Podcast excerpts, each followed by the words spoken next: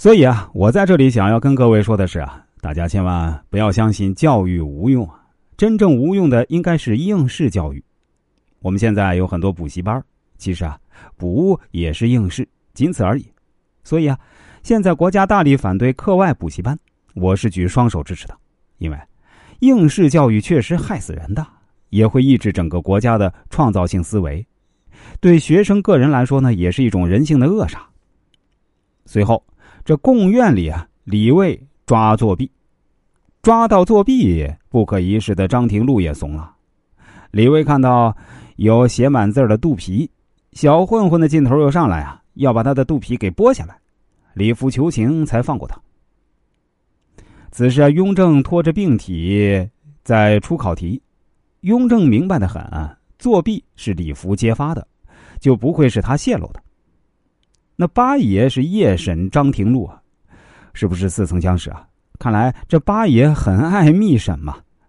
八爷得知泄露考题的是红石，为了拉拢红石给雍正添堵，他决定力保张廷禄，理由是现成的。那张廷禄是张廷玉的弟弟啊。随后啊，上书房众大臣请罪。那此处雍正为什么要宽慰八爷呢？我们之前说过，雍正的道德感很强。道德感越强的人啊，责任感越强。雍正此刻的自责多于对下属的气愤，当着八弟这个政敌，自己更不能把自己真实的情感表达出来。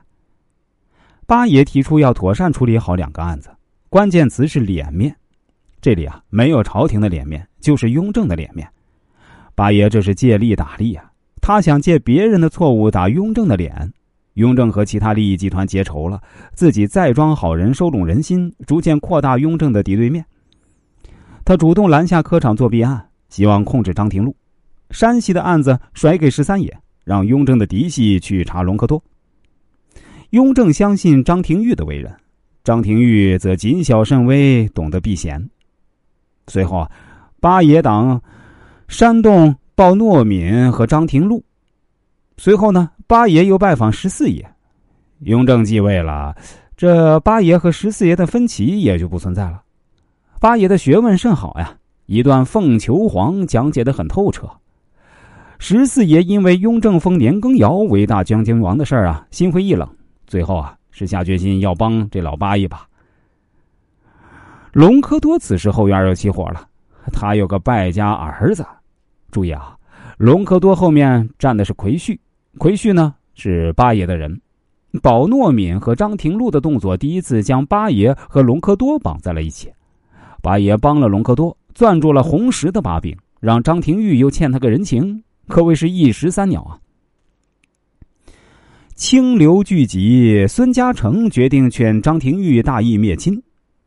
雍正等张廷玉的奏折，很显然，朝廷中多股势力集体对抗雍正。